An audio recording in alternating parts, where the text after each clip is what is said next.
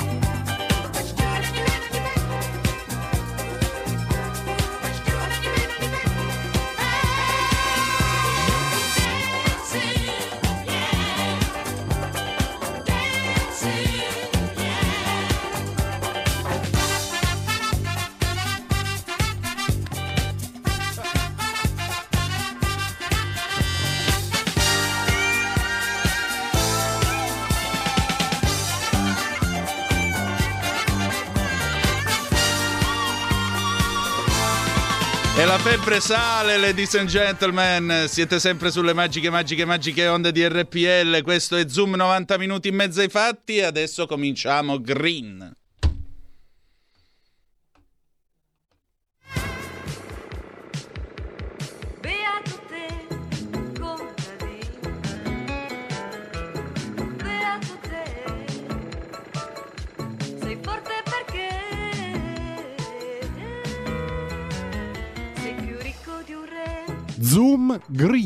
L'agricoltura in campo.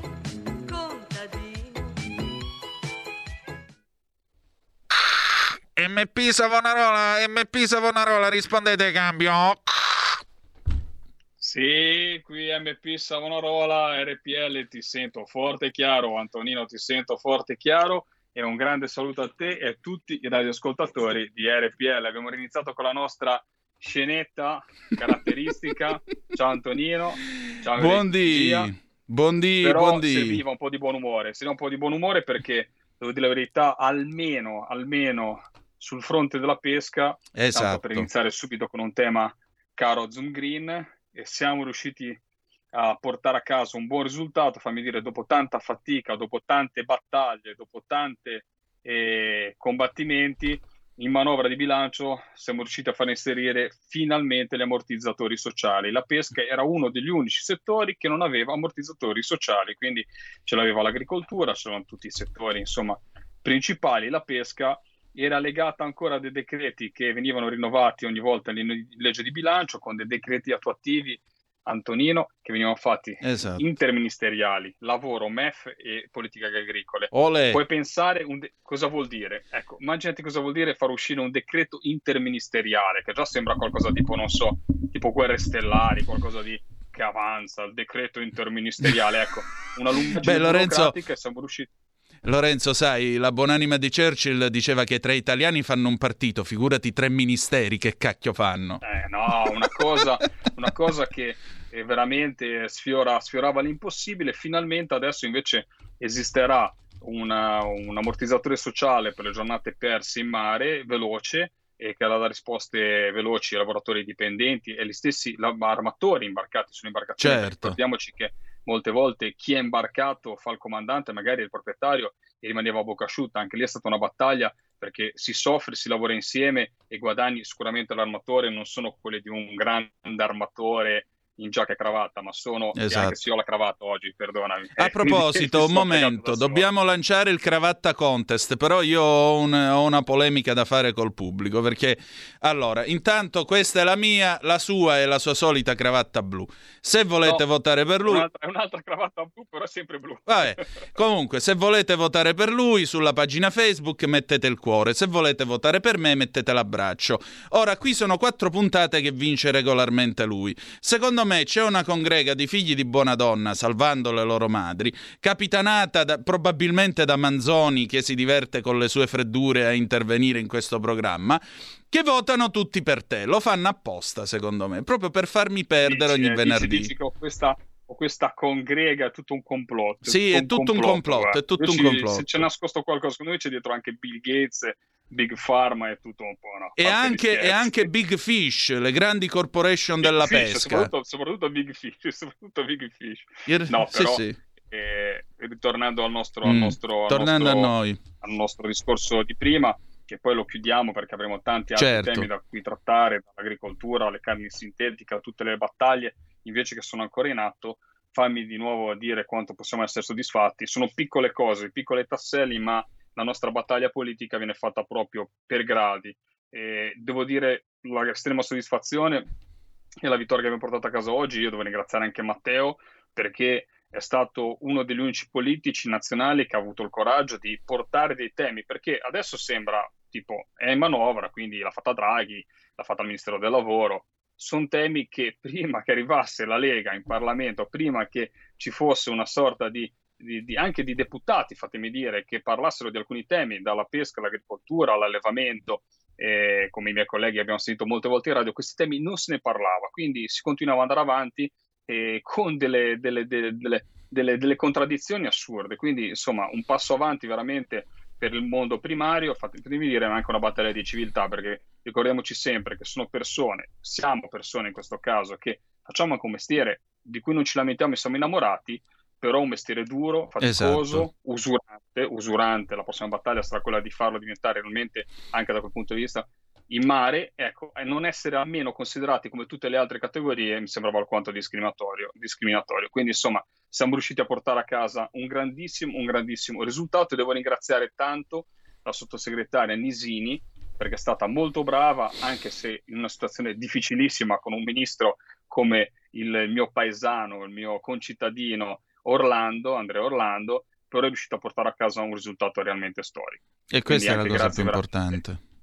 Sottosegretario. Certamente, questa è la cosa più importante, anche perché, voglio dire, eh, il mare non è una cosa tanto per divertirsi, l'abbiamo detto più volte, abbiamo raccontato più volte la fatica di chi va eh, in mare ogni notte e si rischia il pane, perché ribadisco, qui non, non c'è niente di sicuro, non c'è niente di garantito per quanto riguarda la pesca e per quanto riguarda il risultato della pesca. Quindi a maggior ragione la presenza degli ammortizzatori, in questo caso degli ammortizzatori sociali, per chi è in questo settore e si trova in questa difficoltà, è cosa buona e giusta, se mi posso permettere eh, di metterla in questi termini. E sì, e uso questi termini perché il lavoro è sacrosanto, il lavoro è sacro e a maggior ragione è cosa buona e giusta dare eh, un intervento, dare un, un, ammortizzatore sociale a chi lavorando si trova in difficoltà perché è il paese stesso che si regge eh, sul lavoro di tutti quelli appunto che rischiano eh, del, dell'oro, non soltanto per tutti quelli che chiaramente occupano un posto no, di dipendente e va avanti era mm. presente la CISOA, così chiamata, per il mondo agricolo e quindi è stata estesa anche per un'altra parte del primario che ne era assenza, quindi la pesca. Quindi siamo riusciti a come dire, curare un problema e riparare un errore che era stato fatto fino adesso. Quindi, insomma, esatto. una bella, una be- un bel risultato. Ma le battaglie sono anche tante altre, fammi dire. Come, no? come dicevamo, in legge di bilancio comunque vorremmo dire la nostra oh, è stata una settimana molto molto impegnativa anche dal punto di vista delle interrogazioni. Abbiamo fatto eh, veramente eh, scintille perché, eh, come hai potuto vedere anche dalla rassegna stampa agricola, sì. da, dai temi che sono usciti, dalla carne sintetica, come no? siamo ritrovati eh, un finanziamento di 2 milioni di euro a, eh, da parte dell'Europa, poi scelto naturalmente dallo Stato olandese questo tipo di finanziamento, ha sfruttato il, il piano di, di, ripresa dell'Europa. Ecco, noi ci chiediamo se possono essere usati 2 milioni di euro delle risorse europee per finanziare un'azienda, fra parentesi multinazionale eh, del, del, novel food, di questi nuovi cibi sintetici, eh, che produce carne sintetica. Multinazionale dove c'è dietro, come è stato denunciato da Coldiretti, quindi fonte fonte loro, mi certo, bene? Per... Sì, sì, perfettamente, fonte, loro, fonte più fonte che attendibile. Fonte loro, eh, DiCaprio e, e, qua veramente Bill Gates, quindi Mamma che hanno investito mia. ingenti somme di denaro su questa carne sintetica. Prettamente che cos'è? Sono colture di cellule muscolari che vengono fatte riprodurre e che ti fanno venire fuori l'hamburger.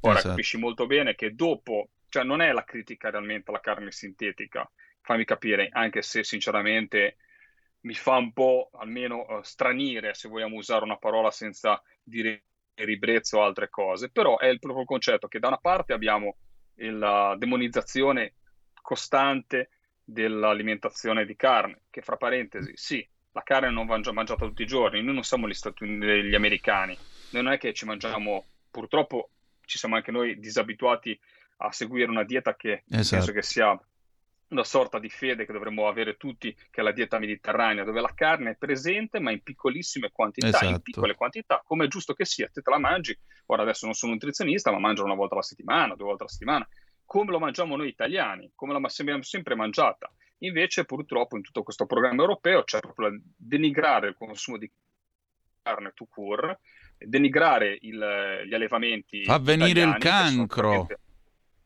Eh, Mm. Sicuramente, guarda, io non sono uno scienziato e non vado contro i dati scientifici, però mi ha sempre anche insegnato che è giusto mangiare, in, il, il, veleno si fa con le dosi. Esatto. Quindi, insomma, il, il, discorso della carne in una dieta sicuramente equilibrata serve, è necessario anche per tutto l'apporto che dà in ferro e in altre sostanze che sono importantissime che derivano proprio dal consumo di, di questo alimento. Quindi, ora, senza andare a fare dei discorsi che non mi competono. No, Però no, no. veramente c'è qua da sentire e da fare il complottista. Qua realmente, qua realmente, perché da una parte abbiamo un'Europa che demonizza il consumo di carne, demonizza i nostri allevamenti, demonizza, demonizza i nostri prodotti. stiamo facendo che i, i, nostri prodotti, che sono sempre, ricordo agli, agli ascoltatori, principalmente aziende di carattere familiare, aziende che non sono nei grossi gruppi delle multinazionali internazionali, e dall'altra parte abbiamo invece questo finanziamento di tutte queste altre eh, tipologie di, di, di, di, di, prodotto che vogliono andare in concorrenza con la carne, ma soprattutto tutta la partita che è stata fatta anche, ti ricordi, ne avevamo parlato, sul fatto di poter chiamare hamburger qualcosa sì. che non è un hamburger, che però prende nella parola proprio il, il, il, il nome della carne, quindi l'hamburger vegetale. Anche lì, perché devi chiamare, anche se noi ci richiama magari la polpetta in sé, hamburger, qualcosa che realmente hamburger non è. Sul latte la partita si è vinta, infatti non si può più dire latte di soia, però sulla carne, dove sicuramente ci saranno allora diversi interessi, mi viene da dire, quella partita l'Europa l'ha voluta chiudere alla sua maniera. Quindi da una parte si demonizza, però e dall'altra parte si finanzia tutta la concorrenza che arriverà ai nostri allevatori italiani e al nostro Made in Italy. Esatto, e questo è veramente disgustoso, disgustoso proprio perché questo è barare e giocare sporco, soprattutto distruggere eh, tutto un settore che esiste da secoli, perché stiamo parlando dell'allevamento eh, di, di mucche, pecore e quant'altro, e imporre un prodotto sintetico dicendoti fa bene a differenza di quello che ha mangiato la mucca, a differenza di quello che ha mangiato la pecora e così via. Io avrei i miei dubbi e soprattutto è questo, mm, come posso dire, questo talebanesimo ideologico. È un talebanesimo ideologico perché praticamente ti mettono in testa che tutto ciò che è naturale fa male o al meglio, qualcosa, alcune cose che sono naturali fanno male.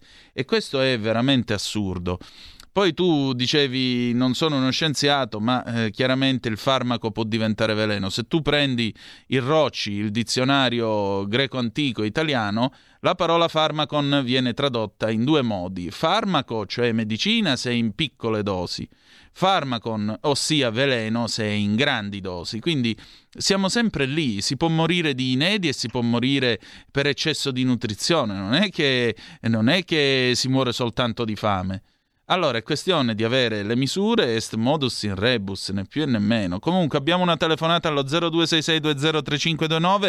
Vi ricordo il nostro WhatsApp, WhatsApp che dir si voglia 346 642 eh, 7756. Adesso c'è una telefonata, poi vi farò vedere delle foto che sono arrivate. Pronto chi è là? Pronto? Eccolo, l'immenso. So, sono Capitan Findus. sono il capitano Findus e volevo salutare il capitano del Savonarola. Ciao, Italy. ciao. Buongiorno ciao, Manzo. Ciao, Prego. Coraggio che sono le 10.52, Vai. quindi sento che sta per arrivare in orario. Prego. Manzoni. Eh, mi senti? Eh, eh, stiamo aspettando la freddura, sono le 10.52. No, eh, sono Capitan Findus, ho detto, sono Capitan Findus e volevo salutare il capitano del Savonarola, tutto lì, basta, finita la festa. Ciao Mazzoni. Ciao, grazie. Eh, vabbè, allora tocca a me rispondere. Pronto, Sip, Nop? Questa la capisce no, chi ha qualche capello fare, bianco. Lo spazio freddure, potresti farlo lo stacco, spazio freddure come spazio Parlamento. Sì. Do un suggerimento alla regia, fate spazio freddure. Sì, da Zoom Green a Zoom Ice, perché praticamente questo congela, congela i nostri ascoltatori. Mm, anche l'acqua in grande quantità fa male, anneghi, Giacomo De Berghem. Eh, sì, poi tra l'altro fa arrugginire, diceva l'ubriacone. Abbiamo un'altra telefonata. Pronto chi è là? Ciao Antonino, sono Federica. Oh, giusto te, Grande ti volevamo Federica. telefonare noi più tardi. Dici. Si parla del diavolo e spunta, e spunta le foto. No, scherzo. Niente, mi sono collegato da poco, volevo dirti che della carne sintetica ne hanno parlato anche um, a Tutto Food, che poi c'è andato mio marito con l'associazione, mm. insomma posso dirlo con la Coldiretti lunedì. Speriamo che insomma venga bocciata, ecco, cioè, perché francamente io ho detto è la volta buona che divento vegetariana, perché sinceramente non mi convince. Comunque faccio anch'io la mia freddura, se vogliono partire degli insetti adesso ho una buona collezione di, di cimici, se vogliono gliele posso tenere sotto, sotto freeze, insomma se le vogliono so dargli le proteine. cimici, devo dire la verità, ce ne sarebbero in abbondanza, ce ne sarebbero d'abbondanza, Beh. una bella passata di cimici o una zuppa di cimici, cosa dice Antonio? Una bella frittura Mamma e di andare. Mamma mia, io direi anche in fricassea, cioè comunque eh, a questo punto io vorrei, farvi, vorrei portarvi a più lieti pensieri perché vi darei la ricetta del Certo. tonno con le cipolle, Sì. visto che eh, sono due o tre settimane che aspettavamo di darla. Allora, questa qua che vedete battuta a macchina dal sottoscritto nel 1994 è la ricetta del tonno e le cipolle in agrodolce che faceva mia zia Santina nel suo ristorante. Quindi se avete carta e penna vi diamo gli ingredienti per quattro persone, perché abbiamo parlato del loro rosso del Mediterraneo, vi diamo anche una ricetta su come prepararlo. Quindi un chilo di tonno fresco, 6 cipolle rosse di tropea, olio quanto basta, farina quanto basta, mezzo bicchiere di aceto di vino, un cucchiaio abbondante di zucchero. Non fate i barboni con lo zucchero, mi raccomando. Esecuzione. Friggere il tonno dopo averlo passato nella farina, toglierlo dalla padella, disporlo su un piatto di portata. Nel frattempo, versare nello stesso olio in cui avete fritto il tonno le cipolle tagliate a fette molto sottili. Cuocere lentamente sino a quando saranno ben dorate e quasi cotte. A quel punto versare l'aceto con lo zucchero precedentemente amalgamato. Fate evaporare per 5 minuti e infine versate sul tonno. Dopodiché mangiate e vedete che andate in paradiso direttamente senza bisogno di passare dal via, altro che Divina Commedia. E che diamine. Provatela perché vi garantisco Eh, che è una gran ricetta. Hai, hai- perso, hai perso, hai perso, hai perso. Però purtroppo la cosa che devi dire principale, cercate, anche se è difficile trovarlo, però cercate e fatevi comprovare la cosa, tonno rosso italiano. Eh. Tonno rosso italiano.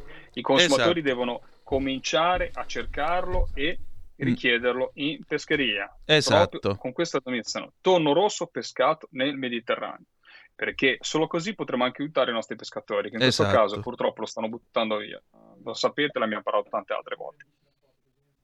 Allora, nel frattempo vi voglio far vedere questa fotografia che è arrivata sulla zappa, questo nostro ascoltatore che io voglio salutare. La potete vedere su radiorpl.it, il nostro canale YouTube oppure il nostro eh, canale Facebook, RPL La tua radio. Vedete che questo nostro ascoltatore ci manda le foto delle cosiddette masanete e qua mi devi aiutare tu Lorenzo. Oggi masanete, buona giornata, sembrerebbero dei granchi rossi. Non Ah, so se li... Eh, cosa Ah, sono? ah, ah, ah. Spiegaci un po' che roba è questa. Vedo, vedo, vedo, vedo, vedo, vedo male, vedo, però sono, sono, eh, non sono le famose che una volta l'ho chiamate molecche e mi Mm. hanno insultato i veneti, giustamente le molecche, spero di averle detto bene, eh, che sono quelle caratteristiche, i granchi, no? Quelli mi sembravano dei granchi normali, fatti però non, non so come, Sì, mi sembrano ancora, ancora da, da- da- da cucinare. Mentre le moecche, che avevamo parlato già sulle, ormai anni fa sulle, sulla- sulle radio, sulle nostre radiofrequenze, sono questa caratteristica di questo granchio, non so se l'hai mai mangiato Antonino, no, ma mai veramente un giorno dobbiamo fare una puntata speciale proprio Sì? perché si prende il momento della muta e quindi sono realmente teneri perché lo sai che tutti gli artropodi per crescere, eh, dato che le- lo scheletro non è interno come il nostro, gli artropodi hanno lo scheletro esterno.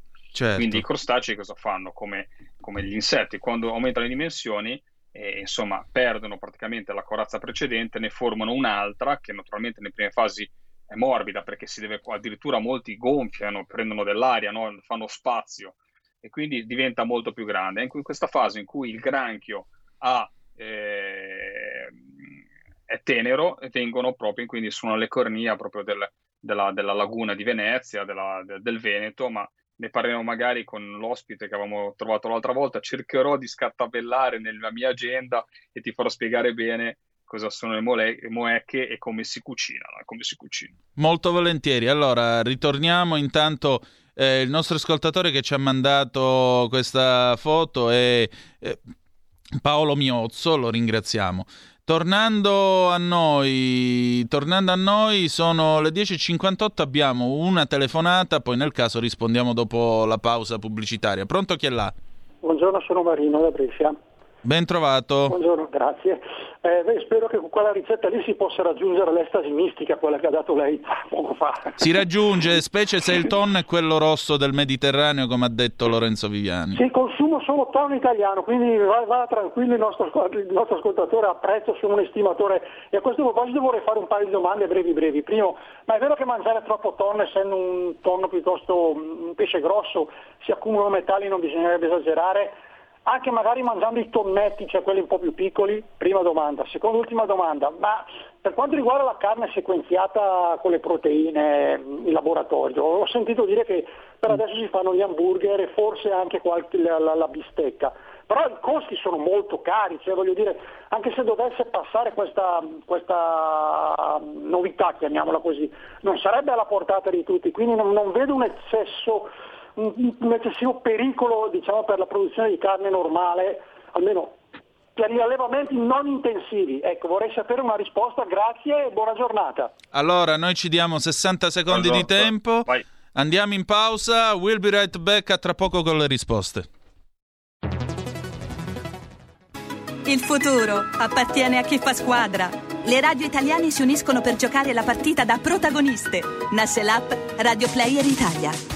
140 stazioni in una sola rete. Scegli la tua preferita e ascolta il suono perfetto del digitale. Gratis, senza registrazione, senza interruzioni, compatibile con tutti i device. Le notizie, la compagnia, la musica scelta da chi la ama, la conosce e la vive. Scarica Radio Player Italia. Il futuro batte con la radio nel cuore. Anche RPL è disponibile su Radio Player Italia.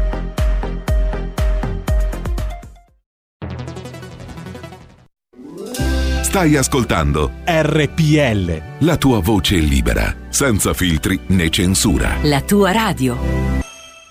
E rieccoci, siete di nuovo sulle magiche, magiche, magiche onde di RPL. Questo è Zoom, 90 minuti in mezzo ai fatti. Antonino Danna al microfono con voi insieme con Lorenzo Viviani. Tra l'altro, Lorenzo, mentre eravamo eh, in pausa, è arrivata la ricetta di, questo, mh, di, questo masane- di questi masanete perché il nostro Paolo ci dice vanno lessati circa 10 minuti, poi aperti vengono puliti, conditi con prezzemolo, aglio, sale, pepe, olio extravergine. Se qualcuno di voi ha qualche altra ricetta a sfondo eh, di mare, si può accomodare perché vi abbiamo dato eh, appunto prima il tonno con le cipolle in agrodolce di mia zia Santina, poi dopo eh, queste eh, le masanete del nostro amico eh, e ascoltatore Paolo Miozzo che ringraziamo per averci mandato appunto le fotografie e la ricerca. Allora Lorenzo, qui ci sono le domande che ha posto il nostro ascoltatore. Quindi, primo,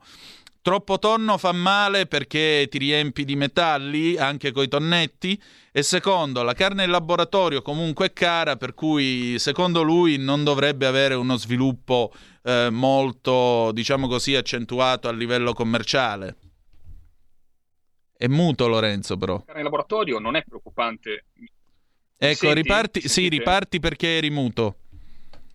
Ok, sulla carne in laboratorio diciamo che non è che fa paura per adesso la concorrenza, fa paura che ci sia comunque questo disegno a livello europeo e dato che io ho sempre imputato la politica italiana di non muoversi per tempo, bisogna muoversi per tempo, perché quando vedi che da una parte ti trattano come un delinquente e aiutano i tuoi avversari, potenziali avversari, eh, vuol dire che c'è qualcosa che si sta muovendo. E proprio per non fare la figura eh, di quelli che poi si svegliano all'ultimo momento con un mercato inflazionato, fra parentesi la chiamano carne sintetica, ma non penso che uno che, uno che non vuole mangiare la carne, Antonino, non la mangia e buonanotte. Chiamarla sintetica, io non so con le, le regole di mercato, quindi dico anche secondo me non avrà questo esploit in questo momento, però bisogna tenere eh, lo sguardo vigile, le orecchie eh, ben tese perché non possiamo permetterci di fare eh, denigrare da una parte il nostro Made in Italy e di creare dei competitor finanziati con i soldi anche nostri o comunque della comunità europea, essendo che noi comunque siamo contributori netti di questa, eh, di questa, di questa comunità europea. Quindi eh, io voglio che i soldi siano, anche perché sono stati dati eh, senza avere ancora una strategia vera di Green New Deal, con ancora delle, praticamente delle scusanti, cioè quando dai dei soldi così dici ah perché è bene per l'ambiente, eh, però la comunità non ha ancora declinato in decreti o in leggi o legiferato sul Green New Deal, quindi diciamo che hanno fatto uno strappo molto forte alle regole. Sì. E seconda cosa invece sul tonno, sì, ha detto molto bene il radioascoltatore, meglio non mangiarne troppo, cosa vuol dire? Essendo che è in cima alla catena alimentare, come tutti i predatori in cima alla catena alimentare, naturalmente vanno a eh, concentrare gli inquinanti all'interno delle proprie carni. È famoso l'episodio della bagna di, giapponese sì. dove c'è stato lo sversamento a di mercurio, Fukushima. no? e poi c'è stato questo... Ah no, quella... Sì. Sì. E, no, Mi- Miramata è quella prima, Sì. quella, quella- un episodio precedente, perché poi sappiamo che le dosi di mercurio, insomma, eh, mercurio è anche teratogeno, quindi lì ci sono stati veramente gli episodi molto gravi. Eh, però, insomma, è, legato a un consumo eh, che è quello dei giapponesi, che è un consumo, non dico giornaliero, ma è all'interno proprio della loro, della loro tradizione e cultura mangiare il tonno. Quindi sì, va mangiato come tutte le cose con, eh, con la, la giusta, la, giusta, la giusta proporzione con gli altri alimenti. Devo dire la sincerissima verità, con la mia esperienza degli ultimi anni vedo che i livelli soprattutto sono molto calati dalla presenza dei metalli pesanti, però insomma eh, alternare il consumo di tonno con degli altri toni di tunidi eh, che sicuramente ne concentrano di meno, io penso alle specie povere come possono essere il tombarello, vabbè non è che sia speciale, però viene cucinato bene, è un buon, è un buon pesce, la palamita che viene quasi Sì. in certe parti non è conosciuta o buttata via, invece fatta eh, in certi modi è qualcosa di, di speciale, quindi cercare di variare sempre su varie specie, non concentrarsi su una, non solo si fa bene alla salute, ma fa bene anche all'ambiente. E poi, lo dico da pescatore di acciughe, quindi lo faccio per anche un interesse, no scherzo, economico, no, però sicuramente il consumo di piccoli pelagici non è male, però vi dico, il mondo della- della- della- de- dei prodotti ittici è talmente vasto, elevato anche sul Made in Italy che eh, la- le persone possono giustamente eh, tradurre la loro dieta diversificando di giorno in giorno. Parliamo della nostra mitilicoltura, alle vongole, alle ostriche che stanno raggiungendo dei livelli veramente di qualità molto elevati anche rispetto a quelle francesi. E quindi insomma dai molluschi agli artropodi, quindi tutta la parte dei crostacei, a- alle specie ittiche, perché poi quando si parla di, di mare, poi mi fermo perché poi semmai diventa una puntata, diventa zoom blu e non zoom green. eh, Vabbè, ma noi ci eh, muoviamo ci tra sono terra e mare. multispecie, multispecie, quindi parliamo di, mentre quando tu parli di carne, parli di carne, puoi cambiare fra la carne bovina, eh, ci sono differenze sostanziali, ma qua parliamo, quando parli di protoitico in generale, parli di molluschi, parli di crostacei, parli di vertebrati come i pesci, e quindi insomma c'è tanto da, da- da scoprire, tanto da poter eh, sbizzarrirsi anche al- dal punto di vista della cucina. Certo, sicuramente. Eh, allora, passando invece al, al- come si dice, alla terra, visto che hai accennato, io voglio salutare Alina, la nostra spacciatrice di rassegna stampa, che probabilmente ci sta ascoltando. Ti volevo leggere questo pezzo di ieri del, mm, del- della Nazione Carlino Giorno, il QN, il quotidiano nazionale. Caro energia, la UE non riesce a frenare i prezzi, nessun accordo salta il fronte comune tra ministri, decisione rinviata mentre il petrolio sale. Ancora, Spagna e Italia insistono per acquisti comuni del gas, ma la Germania non è d'accordo. Eh, il pezzo è del collega Achille Perego. Siamo ancora lontani dai 4 euro al litro ai quali il prezzo della benzina potrebbe arrivare se le quotazioni del petrolio, ormai a 86 dollari al barile, con un aumento del 110% in un anno, toccassero avanti di questo passo i 150-200 dollari. Ma ogni giorno diventa più caro fare il pieno, mentre contro il raddoppio dei prezzi del gas, una stangata per bollette di famiglie e imprese, l'Europa non è riuscita al Consiglio straordinario dei ministri dell'energia a trovare un fronte comune, rimandando le misure frena speculazione a dicembre, anche se, ha avvertito la commissaria UE all'energia Kadri Simpson, non c'è alcuna indicazione che si scenda dai record attuali. Secondo i dati settimanali del Ministero della Transizione Ecologica, la benzina in modalità self-service è salita a 1,74 euro al litro, il gasolio ha sfondato il tetto degli euro 1,60, 1,68, toccando, ricorda l'UNC, i massimi dal 2014. così come il GPL a 0,826 euro.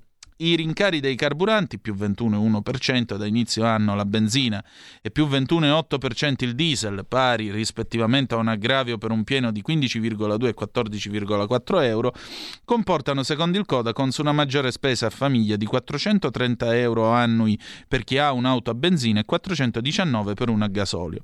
Una vera e propria emergenza, sottolinea il presidente Carlo Rienzi, contro la quale il governo resta immobile, mentre sarebbe urgente intervenire tagliando IVE e accise sui carburanti per salvare le tasche dei consumatori. Contro il caro energia, Continua eh, il QN, la Francia mh, ha annunciato un bonus benzina di 100 euro a chi guadagna meno di 2.000 euro netti al mese, oltre al blocco del prezzo del gas nel 2022. L'Italia con la legge di bilancio ha previsto un fondo di 2 miliardi per calmierare i nuovi rincari che scatteranno a gennaio con un risparmio di circa 24 euro a famiglia, mentre per i consumatori servirebbe molto di più a livello europeo. Eh, finora invece i governi si sono mossi in ordine sparso, quell'intervento comune come il pacchetto decarbonizzazione, la piattaforma europea per gli acquisti di gas auspicato da Spagna e Italia ma frenata dalla Francia, sono stati rimandati al prossimo Consiglio dell'Energia di dicembre. Intanto gli aumenti dei carburanti e dell'energia, rilancia l'allarme col diretti, ha un effetto a valanga sulla spesa. Mi sembra che qui ci sia abbondantemente di che piangere, o mi sbaglio? Assolutamente sì, ne abbiamo parlato nella scorsa puntata e sembravamo quasi, abbiamo anticipato la rassegna stampa, fammi dire, sì. anche perché questo è il pregio di non avere solamente collegamenti con le associazioni di categoria, ma avere comunque un filo diretto con chi produce. Come no? ne abbiamo parlato già la scorsa settimana eh, del, del, grande problema del, del, del caro gasolio, un caro gasolio che non cenna naturalmente a diminuire caro gasolio, caro carburanti che sembrerebbe arrivare fino, almeno fino alla fine dell'anno, ora, senza fare l'uccello dell'augurio, magari non aumenterà, ma sicuramente non andrà a diminuire da quanto sembra dal panorama internazionale, ma sappiamo molto bene che andiamo verso naturalmente la stagione, io sto pensando alle serre della mia Liguria, sto pensando a tutta la parte che riguarda le, l'energia in generale, eh, perché qua colpisce certo. il settore agricolo, colpirà tutta la parte legata al consumo di carburanti, eh, i riscaldamenti, ma eh, colpirà tantissimo le famiglie, colpirà anche molto il, tutti i comuni. Io sono ancora consigliere comunale e mi preoccupa molto, stiamo cercando di capire anche nella piccola città di La Spezia come affrontare questo rincaro che ci sarà comunque sia sul, sul, su queste fonti primarie. Su. È un grave problema di strategia. Io l'ho fatto anche al, dal, punto di vista di dichiarazioni eh, l'approvvigionamento, che adesso noi del, sul gas siamo abbastanza tranquilli perché sembra che comunque sia non, non, abbiamo problemi, ma anche una strategia internazionale che non c'è mai stata e di dialogo con i paesi, soprattutto eh, emergenti, che sono stati ormai colonizzati completamente dalla Cina, ci ha escluso dalle trattative sia come Italia sia come Comunità Europea su molti, molti eh, molte, molte, molte risorse energetiche, fa bisogno di fonti primarie, tant'è che penso che eh, tanti di voi siano trovati o a comprare una cosa o un'altra con dei tempi di consegna eh, abissali. Ora c'è stato il discorso delle macchine, io non so se i radioascoltatori hanno avuto questo problema, ma per comprare un'utilitaria, perché quel microchip veniva fatto solamente esatto. in una fabbrica cinese e che andava, faceva funzionare tutto il sistema di entrapment, come si chiama, all'interno della macchina e tutta la parte informatica, quella che c'è adesso legata poi al telefonino, al navigatore, ecco, hanno bloccato per mesi e mesi. Questo è un problema che comunque il sistema paese l'abbiamo affrontato tanto in pandemia e dovevamo, secondo me, riuscire a, mettere, a capire realmente di cosa ha bisogno il nostro paese, di cosa non possiamo essere schiavi dagli, da parte degli altri paesi. Ora il problema del gasolio è legato sicuramente a eh, delle dinamiche internazionali, fammi dire, molto di spe- eh, speculative, perché comunque se si va a vedere il, gas- il, il petrolio c'è, e fra parentesi siamo anche di fronte, almeno per i paesi comunque eh, come l'Europa, gli Stati Uniti, a una diminuzione del, del, dell'utilizzo del petrolio, quindi una diminuzione dei consumi e dietro tutto questo sicuramente c'è una manovra speculativa eh, che tende a fare cassa e tende comunque a privilegiare anche dal punto di vista dei, del, della distribuzione i paesi emergenti come la Cina. Sì, e anche quindi perché... è un, pro, un, problema molto grave perché io spero che non, non assisteremo a dei blocchi delle produzioni, ma sicuramente dei rincari ci saranno. o comunque sia, come al solito, ne perderanno i due, eh, per parlando di agricoltura e pesca, i due anelli della, della filiera, cioè Appunto. chi produce che vedrà risicato realmente risicato il proprio guadagno. Noi abbiamo adesso, ti porto l'esempio dei pescatori, ma abbiamo sentito l'amico Giuseppe Danese la scorsa settimana, che veramente vanno sotto la soglia del sostentamento. Io sarò in Puglia il 6 novembre per parlare con le marinerie di Puglia e Calabria e Sicilia su questo argomento, un argomento che loro dicono noi non andiamo più male perché non ci conviene. Quindi perdita del prodotto, aumento del, del prezzo, perché comunque sia si deve aumentare il prezzo, e dall'altra parte il consumatore, quindi il consumatore che troverà rincari nella filiera e poco prodotto sul mercato. Lorenzo, c'è una telefonata per noi. Pronto? Chi è là? Pronto? Sì. Ah, buongiorno, no. Volevo sapere, scrivere nel senso parlare del toniscato. Il toniscato è, è consumabile, cioè eh, praticamente eh, è sicuro come, come, come tonno oppure... Quale tonno, scusi? Quello, quello, Tonno, quello non ho pescato. capito anch'io. In scatola? In scatola, sì. Ah, ok. Eh, guarda, allora, sul tonno in scatola, io devo dire la verità, una delle, delle- delle- delle cose che mi sono sempre chiesto e ho cercato anche di, di lavorarci è la provenienza. Ora, purtroppo il tonno in scatola dobbiamo sapere cosa mangiamo. Non mangiamo sicuramente un prodotto che se non si va a comprare il tonno in scatola, ma a un prezzo, cioè è il concetto di, di di quanto si vuole spendere, è inutile parlarne.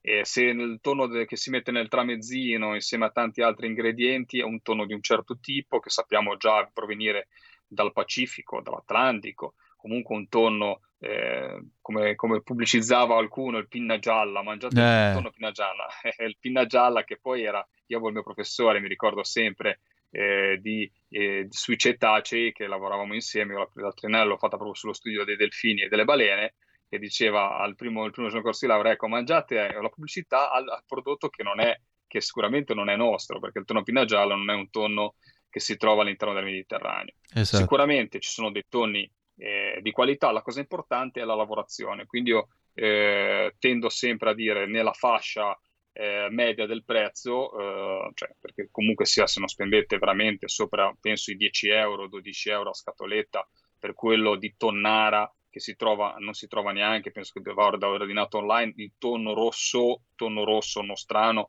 sia difficile da trovare.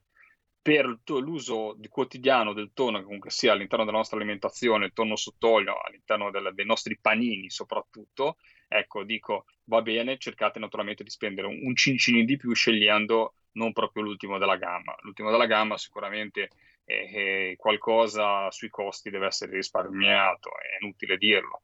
E sulla specie che è all'interno del tonno, io molte volte dico è meglio un buon bonito, come ci scrivono soprattutto i toni spagnoli, che un finto tonno dove non c'è niente. Purtroppo la tracciabilità sul tonno in scatola è molto, è molto, è molto bassa. Dove si riesce, è un altro consiglio, comprate dove vedete il filetto, dove vedete ancora eh, la parvenza di un, di un trancio di tonno, perché sicuramente è meglio della piccola scatoletta tutta in poltiglia. Beh, poco ma Spero di essere sicuro. stato esauriente, però l'ho detto da, da- da- da- più che da consumatore e che da, da biologo, perché poi sinceramente nell'industria vi posso solamente dire che più di una volta, grazie all'intervento dei colleghi pescatori all'interno dei porti, ne abbiamo parlato anche nelle, nelle scorse puntate, mi sembra, siamo riusciti a intervenire perché anche in alcune aziende italiane arrivava il tonno eh, senza il minimo della tracciabilità ed era stato fermato proprio in fase. C'era stato un, un raggiro, fra parentesi, vi racconto questo aneddoto, eh, fermato in Sardegna, dove arrivavano delle- del tonno eh, proveniente da, eh, da dei pescherecci francesi che avevano pescato fuori quota, fuori quota in, in, eh, in- nella- nell'Oceano Atlantico e avevano venduto il tonno agli algerini, gli algerini l'avevano rivenduto a questa azienda. Eh, adesso non, vi dico, non mi ricordo e non farei comunque il nome di scatolamento e che quindi questo tonno, figuratevi che giri aveva fatto. Era stato pescato, ha girato sette, sette commercianti e poi era stato sbarcato da una nave. Fortunatamente i pescatori chiedendosi di cosa, che tonni sono quelli lì, siamo riusciti a fermare questa, questa, questa, questa froda alimentare. Lorenzo, c'è un'altra telefonata per noi. Pronto chi è là? Pronto Antonino, sono Mauro da Reggio. Oh, è là! Senti, riguardo, riguardo al tonno in scatola che forse troviamo nei nostri scaffali, Mm. io so, essendoci stato, che a Mauritius c'è un grandissimo centro di raccolgo da cui arrivano un sacco di navi officina che hanno i tonni che pescano nell'Oceano Indiano e là viene lavorato. Potrebbe essere anche quello. E comunque volevo chiedere a Lorenzo, perché a me capitò ma anni fa, datosi che avevo la possibilità di uscire da Albarella con una barca, un 12,50 e, fa- e pescare a drifting, di prendere tre o quattro tonni rossi. Infatti quando tornavamo c'era sempre un cinese che era pronto a prenderci il pesce. Io sono arrivato a prenderne uno di 140 kg perché usavo la, su- sulla batteria con la sedia da combattimento, l'ho agganciato con la 130 libre, è stata una bella guerra ma me lo, ma me lo sono tirato su.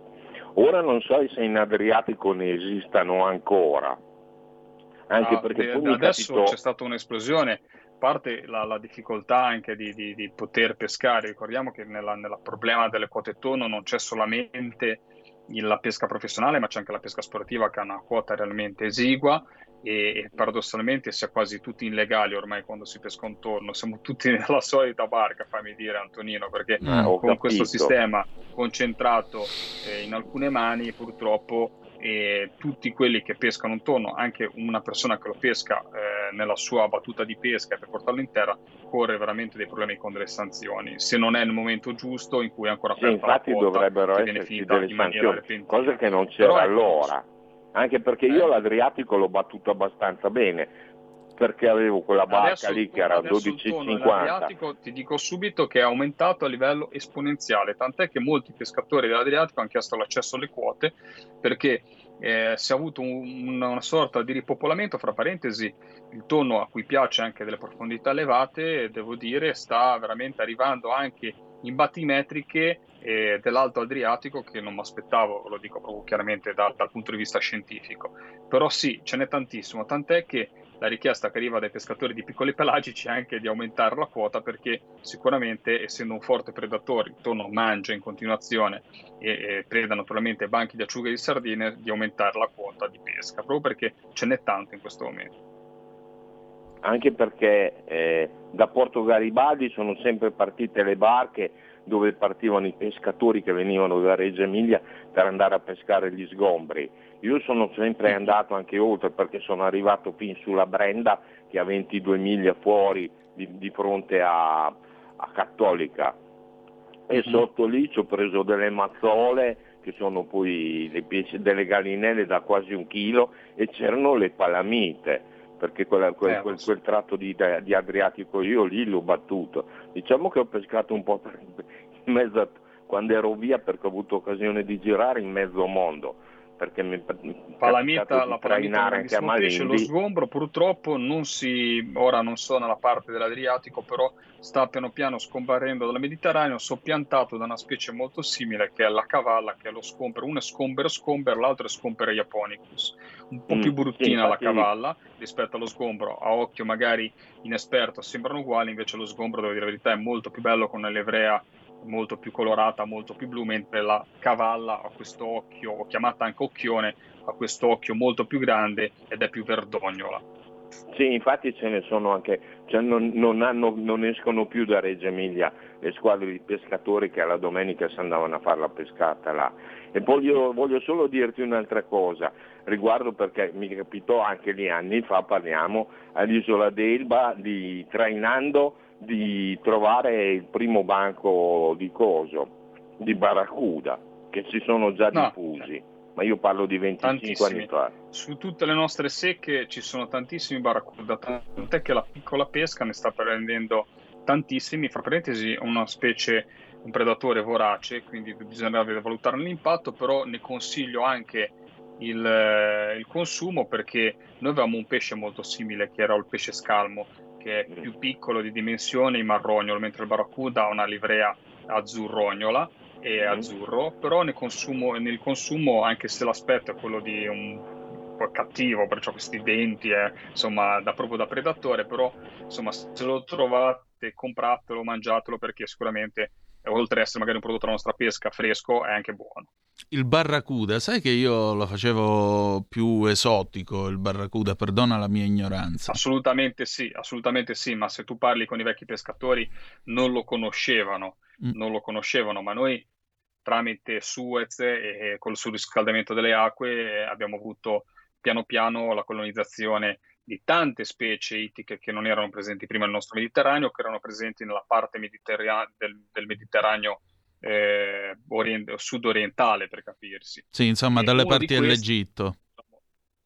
Una, uno di questi bisogna stare molto attenti, tanto ormai abbiamo declinato sulla parte ittica oggi, poi recupereremo con la parte agricola sicuramente sì. la, la, la puntata dove sarò bannato e non potrò parlare di pesca e lo farò, te lo dico già, in Val di Vara in, uh, sull'agricoltura eroica di montagna, quindi eh, non potremo, non si parlerà proprio assolutamente di pesca, così almeno non offendiamo i nostri eh, agricoltori che ci seguono, però ecco, sulla parte del, del, delle specie eh, esotiche che stanno, stanno, colonizzando il Mediterraneo, state molto attenti perché sono alcune specie, tipo il, lo, il pesce istrice non dà dei grandissimi eh, problemi, ma il Logocephalus scelleratus che è il pesce palla, per capirsi, che viene anche pescato dai diportisti, non si può mangiare. Ora, non è velenoso come quello che si pesca nel Mar Rosso, ma ricordiamoci sempre che se si mangia il pesce palla si va all'altro mondo perché comunque sia sviluppa delle tossine che sono letali.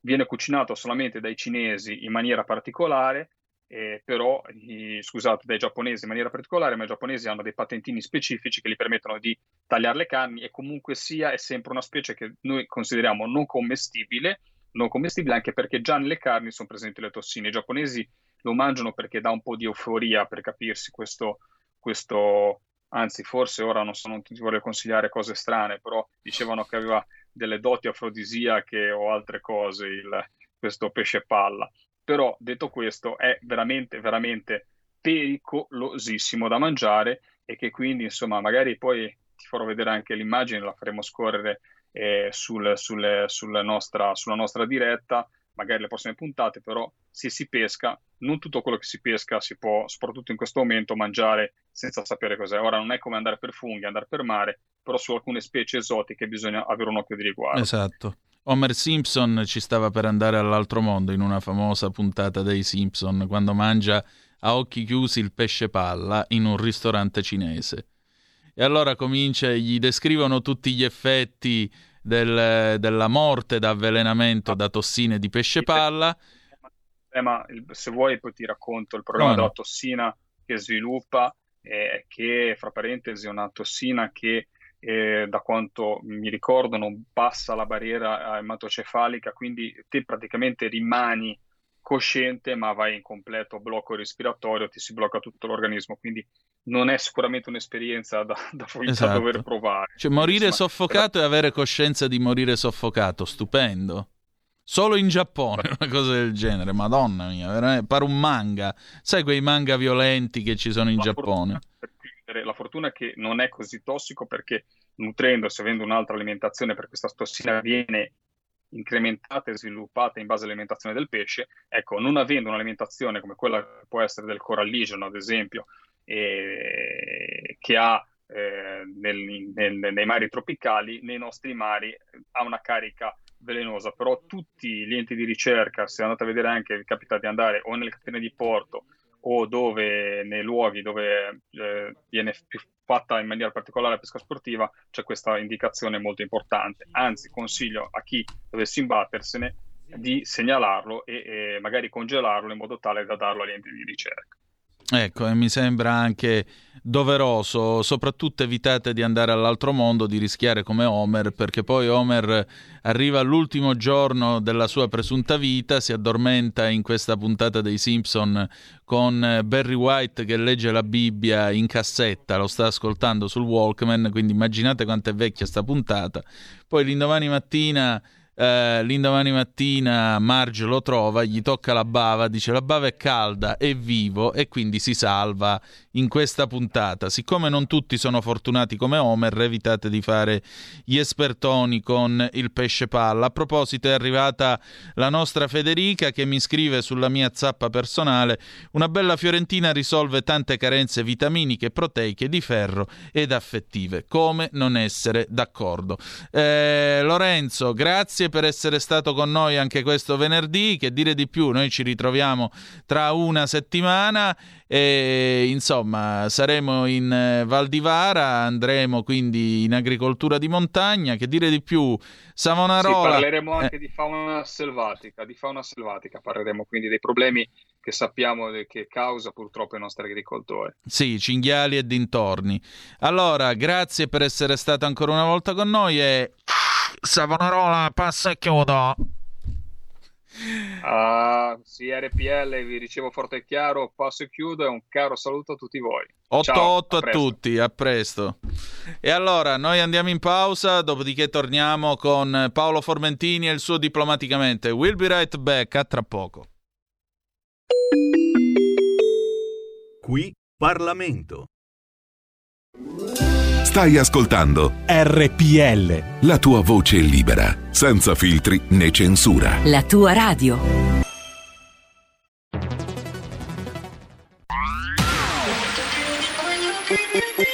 Un suono così non l'hai mai sentito, baby. Da Plus molto più di quello che credevi. Programmi, musica, multimedialità. Da Plus suono nuovo di alta qualità. Digital Radio. Il suono perfetto. Dub Plus. Anche RPL, la tua radio, è in Digital Radio. Porta con te ovunque RPL la tua radio. Scarica l'applicazione per smartphone o tablet dal tuo store o dal sito radiorpl.it. Cosa aspetti?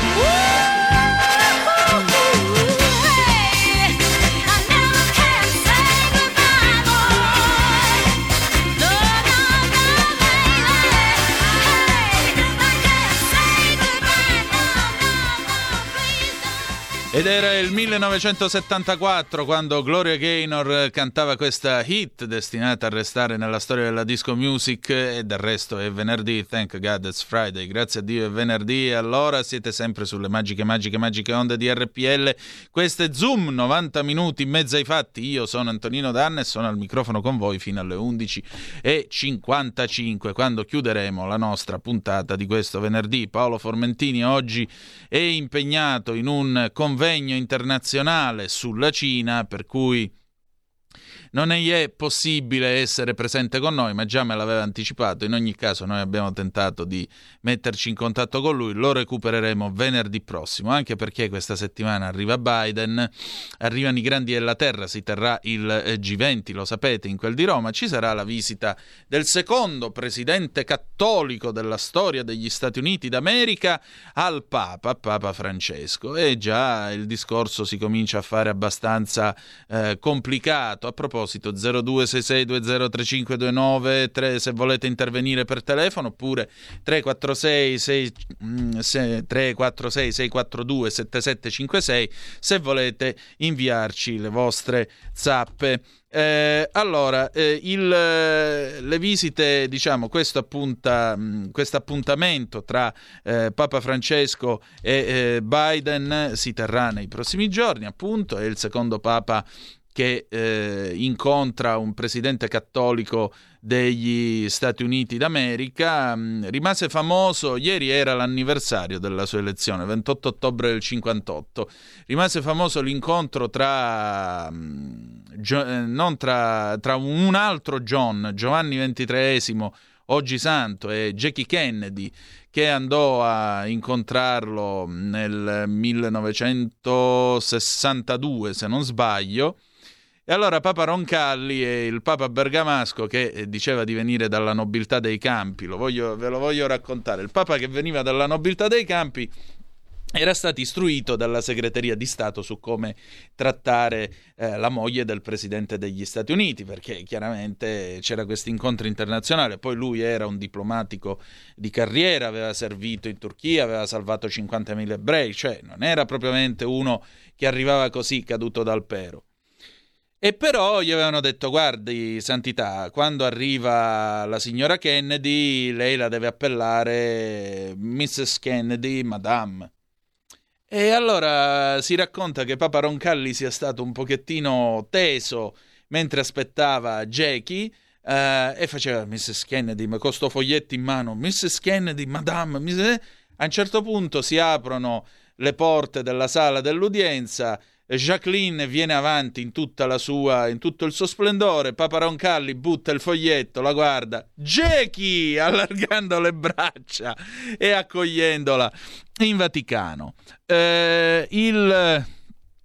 Il presidente Biden che appunto eh, si sta, sta arrivando, ecco, a, mm, sta per inco- incontrerà appunto venerdì, eh, cioè oggi, eh, il Papa, naturalmente è un incontro che eh, si prepara su temi particolari. La volta scorsa è rimasta famosa la fotografia scattata con eh, Trump, eh, la moglie Ivanka, difatti sto guardando qua il sito della CNN in questo momento, eh, Trump, eh, sua moglie Ivanka, eh, sua moglie, oddio mio, come si chiama la moglie di Trump? Eh, Mo non mi ricordo. Melania, grazie Giulio Cesare. Eh, Melania e la figlia Ivanka, appunto, in, queste- in questa fotografia. Trump con il suo solito sorriso a 64 denti, Melania con una faccia a metà tra va tutto bene e chi me l'ha fatto fare, Ivanka che sembra una Madonna del pollaiolo con questo collo lungo e poi c'è il Papa, Papa Francesco nell'angolo a destra della fotografia con una faccia che definire scazzata e, e fargli un complimento. D'altronde sapete che i due non si sono mai presi, il Papa argentino ha sempre parlato di costruzione di ponti e abbattimento di muri contro un eh, presidente americano che sapete costruì il muro, o meglio, non è che lo costruì, il muro c'era già e aveva cominciato Clinton, Obama ne aveva fatto un altro, lui stava facendo il terzo muro che peraltro sta completando il buon Biden perché come sapete la sua vice Kamala Harris ha la delega all'immigrazione sta girando l'America Latina cercando di convincere i paesi più poveri a non continuare con questa fuga eh, attraverso il cono sud e poi il Messico per raggiungere eh, il confine con il Texas e provare a entrare clandestinamente negli Stati Uniti d'America. Quindi come vedete si è accoglienti con eh, i confini degli altri. Quando si tratta dei propri, come vedete, uno cerca di guardarsi i cavoli sua e non è un discorso razzista, attenzione, e non è un discorso razzista. Oh, l'incontro ovviamente non parte bene, perché? Perché sapete che eh, Biden, sebbene piaccia, diciamo così, a una certa chiesa, quella chiesa eh, totalmente eh, bergogliana, totalmente allineata sulle posizioni bergogliane, diciamo così, sconcerta o lascia un po' da parte i conservatori, perché uno che, si, che viene indicato come presidente cattolico degli Stati Uniti d'America e poi è favorevole all'aborto, alla pianificazione, il controllo delle nascite, cioè tutti i temi sui quali la dottrina cattolica è molto chiara. Tra l'altro lo stesso Papa eh, Francesco si è espresso più volte contro l'aborto, lo sapete, parlando addirittura, paragonandolo appunto eh, all'omicidio. Eh, è anche vero che questo Papa ha esteso la possibilità di rimettere la scomunica per l'aborto anche ai semplici sacerdoti, che non vuol dire in fondo sdoganare l'aborto, ma vuol dire che in ogni caso ci sono delle decisioni che si prendono a livello intimo, se qualcuno con la sua coscienza poi non si sente a posto, se è credente, può chiedere legittimamente il perdono. Ciò posto, io continuo a pensare che si tratti di scelte che vengono prese molto spesso sulla pelle delle donne, dalle donne, e molto spesso le donne sono sole quando prendono queste decisioni, per cui bisognerebbe avere rispetto sia nell'uno che nell'altro senso. Un conto è predicare quello che tu pensi, che è giusto avere la libertà di poterla predicare.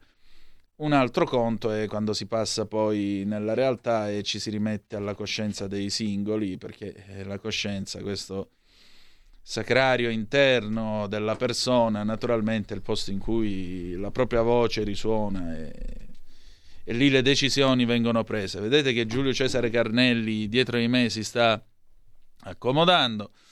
Quindi sarà un... Eh, perché sta per arrivare Malika Zambelli, non per altro. Eh, vi dicevo, questo incontro sarà ovviamente eh, anche su questo tema, sarà un incontro nel corso del quale il Vaticano e gli Stati Uniti d'America molto probabilmente tratteranno anche il dossier Cina perché eh, Vaticano e Cina negli ultimi eh, hanno sempre avuto delle politiche che viaggiano su dei binari paralleli. A volte si incrociano quando c'è necessità, a volte divergono e si separano. Il cardinale Parolin conosce bene queste dinamiche, conosce bene eh, come sono andate le cose negli ultimi 25-30 anni, perché lui ha gestito il dossier Cina per un certo periodo di tempo sotto Benedetto XVI, poi è tornato a gestire da segretario di Stato. Sapete che eh, c'è il problema Taiwan, la Santa Sede non ha più, cioè ha la nunziatura apostolica a Taiwan, ma non mantiene più un nunzio a Taiwan dal 1972, proprio per non irritare i cinesi, però al tempo stesso, pur mantenendo un incaricato d'affari, quindi un funzionario di rango inferiore, eh, la Santa Sede dice va bene, noi abbandoneremo Taiwan e chiuderemo l'annunziatura definitivamente, cioè l'ambasciata definitivamente, quando voi ci farete aprire l'ambasciata a Pechino e soprattutto ci lascerete completa libertà d'azione per quanto riguarda l'evangelizzazione e quant'altro. Questo non accade, la Chiesa Cattolica continua a essere perseguitata in Cina perché in Cina esistono due chiese, una ufficiale fedele al governo di Pechino con cui il Vaticano ha cercato di fare un accordo di riconoscimento dei vescovi che vengono scelti, mentre invece esiste poi la Chiesa Cattolica clandestina che è fedele al Papa, il Papa viene visto come il capo eh, di una potenza politica straniera, questo ai cinesi naturalmente non piace e questi 10 milioni di anime nell'anno 2021, mentre io vi parlo, sono costretti a eh, pregare negli scantinati di nascosto in mezzo alle campagne perché se li prendono, specialmente se prendono i preti o se prendono i vescovi clandestini, li fanno sparire per 10-15 anni, li mandano nei laogai, campi di concentramento dove li rieducano eh, col lavoro e poi dopo 10-15 anni che non se ne sa più nulla, forse ricompaiono in libertà. Come vedete, insomma, la situazione non è propriamente allegra, non è delle migliori. L'Occidente dovrebbe ricordarsi anche di questo, non soltanto di fare affari con Pechino. Mm, quindi temi come la libertà, i diritti umani e quant'altro, temi che dovranno essere affrontati e discussi eh, da Biden e da eh, Papa Francesco in questo incontro. Poi ci sarà ovviamente il G20, vedremo nel corso del G20 di che cosa si discuterà. Si sono fatte le 11.43 ed ecco a voi, ladies and gentlemen, per origami, la nostra Malika Zambelli, la nostra affascinante Malika Zambelli in tutto il suo splendore. Ciao Antonino. Ciao. Buondì, che compare qui su radiorpl.it. Su... Le nuove Che cos'è sta cosa? inquadrature. Che- Oddio, cos'è? Oddio, un attentato Che è timpani. successo? Ah, stavolta me l'ha fatta lui. No, eh. no, no, io non È ho toccato niente. Della, della Non ho toccato niente. Chi sei tu, te? Tremenda, vendetta. Sì, regolati qua il pippolo il dell'audio. pippolo, sì, no? e chi su toi? Io Chi come al su io solito. mio. Ecco, io come al solito ho messo tutti in un angolo perché. Allora, buongiorno. Buongiorno, partita malissimo con un fischio tremendo Vabbè, ma timpani. possiamo anche fare di peggio. Però, senti, eh, Però è bello rivedervi, eh. eh, pure per me. Senti, allora. Eh, dobb- siamo qua in camera, la camera che ha messo Conti Filippo. Ecco, mettitici tu che sei più bella perché io. Ciao, sono- ciao. Allora, Patrizia Camilla Ho Garrucci. paura io, eh. No, eh, lunedì ti sei vantata, hai fatto, hai detto. Allora, lunedì nel corso di Innamorato Pazzo voi avete visto un assaggio delle nostre performance danzerecce del sottoscritto e dell'adorabile Moira Romano in un twist, oddio mio, eh, in un bellissimo twist che era abbastanza scatenato e indiavolato. Oggi siccome Io- dobbiamo io andare in tre perché, perché abbiamo, abbiamo parlato, io l'ho detto, dobbiamo andare io, la collega Moira Romano e la qui presente collega Malika Zambelli. Sempre Quindi presente per queste cose sono. a posto. Oggi, sempre con l'assistenza a bordo campo del nostro Giulio Cesare Carnelli, noi rinnoviamo l'appello a Patrizia Camilla Carlucci in Arte Milli perché ci porti a Ballando con le Stelle. Quindi, Nostra Signora del Ba... Mi di- raccomando, mi raccomando, Milli. Anche perché se andiamo, oh, dovete votare per noi, non è che ci sono santi. Allora, Nostra Signora del Ballo, dalle Alpi a Mazzara del Vallo, per intercessione di Guillermo Mariotto, sabato sera facci fare il botto! O no? Alla grande! Quindi, sono carica, Con Antonino. l'assistenza a bordo campo del nostro Carnelli, che tra poco metterà l'ascolto fuori cuffia, adesso eseguiremo una danza al tema di un famoso pezzo di disco music che nel 1977 in Italia spopolò. Questo pezzo altro non è che di Alan Sorrenti, Figli delle Stelle. Noi siamo figli delle stelle.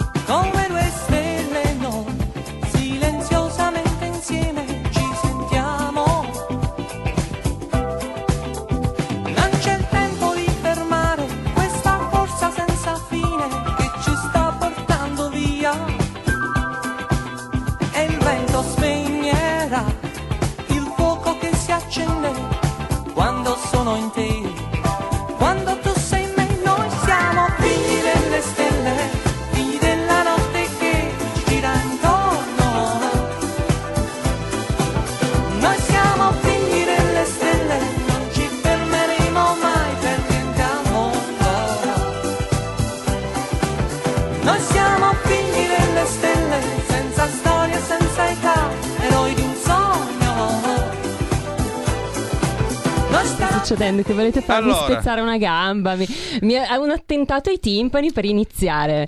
Che siete proprio in forma oggi. Poi volete farmi fare la presa dell'angelo senza prima provarla. Insomma, non è. Ma io ero pronto comunque. Eri pronto? Bene, dal Ah, 1977 io ci sono rimasto, lei è invece qua, ecco sempre, qua- quindi, Milli. Noi l'impegno ce l'abbiamo messo, ora tocca a te. Mi Noi raccomando, non, non deluderci, eh, Milli. Esatto, anche perché lei la conoscete già, va dalla, dalla concorrenza, dalla Guacciaro sul Rai 2, per Par- cui... Partiamo già male, però va bene. Per cui voglio dire, sapete già chi è. Noi più o meno abbiamo mostrato, insomma, la nostra disco dance. Avete notato anche il ditino alzato molto travoltiano. Guarda, stiamo facendo il botto di contatti. Dio santi, in questo programma si parla di cose serie, non c'è mai nessuno. Poi facciamo la gara di disco dance. Quanti? Vabbè. 20? No, eravamo sono? arrivati a 31. Ah, Comunque. eh beh, giustamente, Ecco. giustamente. Ora ci ho assodato, siccome siamo qua sulla 2, la telecamera di Conti Filippo, raccontaci un po' cosa c'è di bello oggi a Zoom, cosa c'è in origami perché sono già le 11.49. Le 11.49 però ne è valsa la pena perdere questi 10 minuti per questa danza che mi ha concesso Antonino Danna. Da Bravissimo notare che non le Antonino. ho pestato i piedi. No, infatti non mi hai pestato i piedi, volevi addirittura fare la presa dell'angelo. Cioè, Eh, cara mia, 80 kg fa avresti visto. meraviglioso, meraviglioso.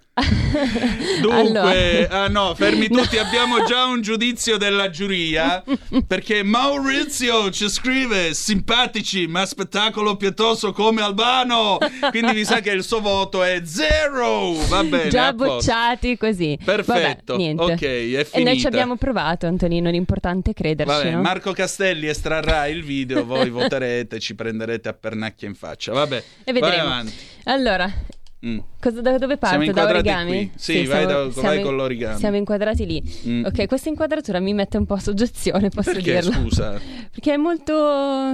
Ma boh? È diverso È da- dall'inquadratura telecamera. solita, sì, e devo abituarmi, insomma. Vabbè, ma non ti preoccupare, tu guarda in macchina, tanto. So- sì, se guardo io e non si crepa l'obiettivo, dai. No, allora, allora, di cosa parliamo oggi in origami? Mm. Se c'è tempo, parliamo di Halloween, perché Mm. siamo vicini a questa festività che deriva da una festività pagana che è Samhain, famosa che- eh, festività che si scrive Sham-Ain, ma si legge Samhain. Lo dico perché io non lo sapevo e la chiamavo Samhain, in realtà si, si pronuncia Samhain Alright. ed è una festività pagana che ha origini celtiche, quindi fondamentalmente è il capodanno celtico. Mi interessava parlare di questo perché vabbè, innanzitutto ci si avvicina, ma poi è molto interessante il fatto che secondo i Celti nella notte tra il 31 e il primo di novembre quello che è eh, diciamo la, la- la parete divisoria tra questo mondo e il mondo dell'aldilà si assottiglia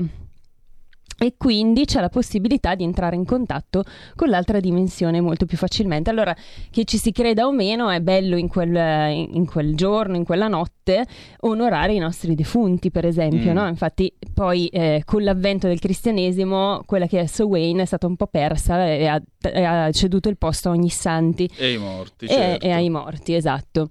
E quindi questa, questa è una cosa interessante, Antonino. E eh, poi ovviamente Halloween è diventata una festività molto commerciale Certo. Che c'entra poco con Samhain proprio perché il capodanno celtico in realtà a livello energetico è anche molto interessante. Qui siamo un po' più sul, sul tema classico di Stai Karma però eh, visto che ci si avvicina insomma era carino dirlo. È un periodo in cui ci si può fermare soffermare ascoltarsi comprendere che cosa abbiamo fatto qual è stato che, che cosa abbiamo raccolto in questo anno e, eh, e fare un po' il punto della situazione senza giudizio, sempre ne- con la regola del qui ed ora, cercando di capire dove siamo oggi, cosa abbiamo ottenuto, cosa dobbiamo lasciare andare, perché poi il tema cardine di questa festività è proprio la morte e la rinascita. Un po' come l'arcano 13 dei tarocchi, Mm. che viene chiamato l'arcano della morte eh, impropriamente perché in realtà sarebbe appunto l'arcano senza nome che parla proprio di trasformazione. In questo periodo dell'anno ci si può soffermare anche meditando, magari, e capire che cosa abbiamo ottenuto fino, fino a qui, cosa abbiamo raccolto in questo anno, cosa c'è da lasciare andare, no? E, e quindi si può fare anche, tra l'altro, un lavoro sull'albero genealogico, che, perché no, anche con le costellazioni familiari di cui avevo parlato all'interno di Ste Karma. Sì, ma lì Perché c'è un il periodo... fiatone. No, io non ho il fiatone. Sembra che ho il fiatone. Un no, pochino no. sì. No, no, no. Ma oggi a Karma quello cosa- sì. Eh, Mi sono addir- accaldata subito. Oh, mi Dio sono... sono scaldata subito. Eh, vabbè, dai. Ma oggi a Stai Karma Beh, oggi c'è? a Sai Karma è un tema un po' più spinoso perché abbiamo un monaco buddista che è Bante Dhammasila Mm? Che eh, si è reso noto, lo spiegavo questa mattina anche al nostro Giulio Kenarca, grazie a un video che ha iniziato a circolare circa otto mesi fa su YouTube, dove lui eh, denunciava la situazione eh, di Israele rispetto alle vaccinazioni di massa.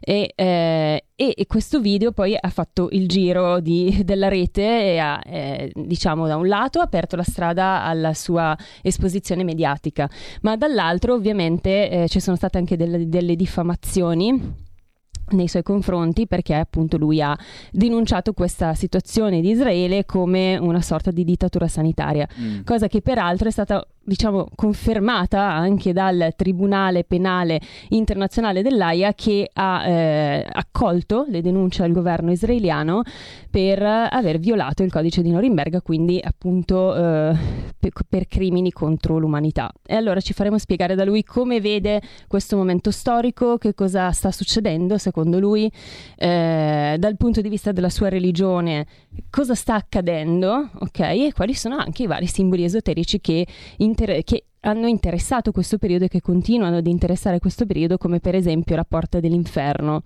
che è stata inaugurata il 15 di ottobre. Alle scuderie del Quirinale per Esatto, i il 700 Quirinale. anni alla morte di Dante Alighieri. Esatto, esatto. Allora, noi siamo giunti alla fine della nostra puntata di venerdì di Zoom. Che dire di più? Grazie per essere stati con noi. Domani alle nove e mezza il garage dell'Alfista, se volete essere dei nostri, se no ci ritroviamo lunedì alle 10.35 trattabili con Zoom e alle ore 20 la cozza. La canzone d'amore con cui ci lasciamo era la sigla de La Sberla nel 1979 su Rai 1 ed è Che taggia fa di Daniele Pace dall'album Vitamina C dello stesso anno. Grazie per essere stati con noi. Che Grazie dire a di tutti. più che The Best is yet to come, il meglio deve ancora venire. Vi hanno parlato Malika Zambelli e e Antonino Danna. Buongiorno. Buongiorno. Avete ascoltato Zoom, 90 minuti in mezzo ai fatti.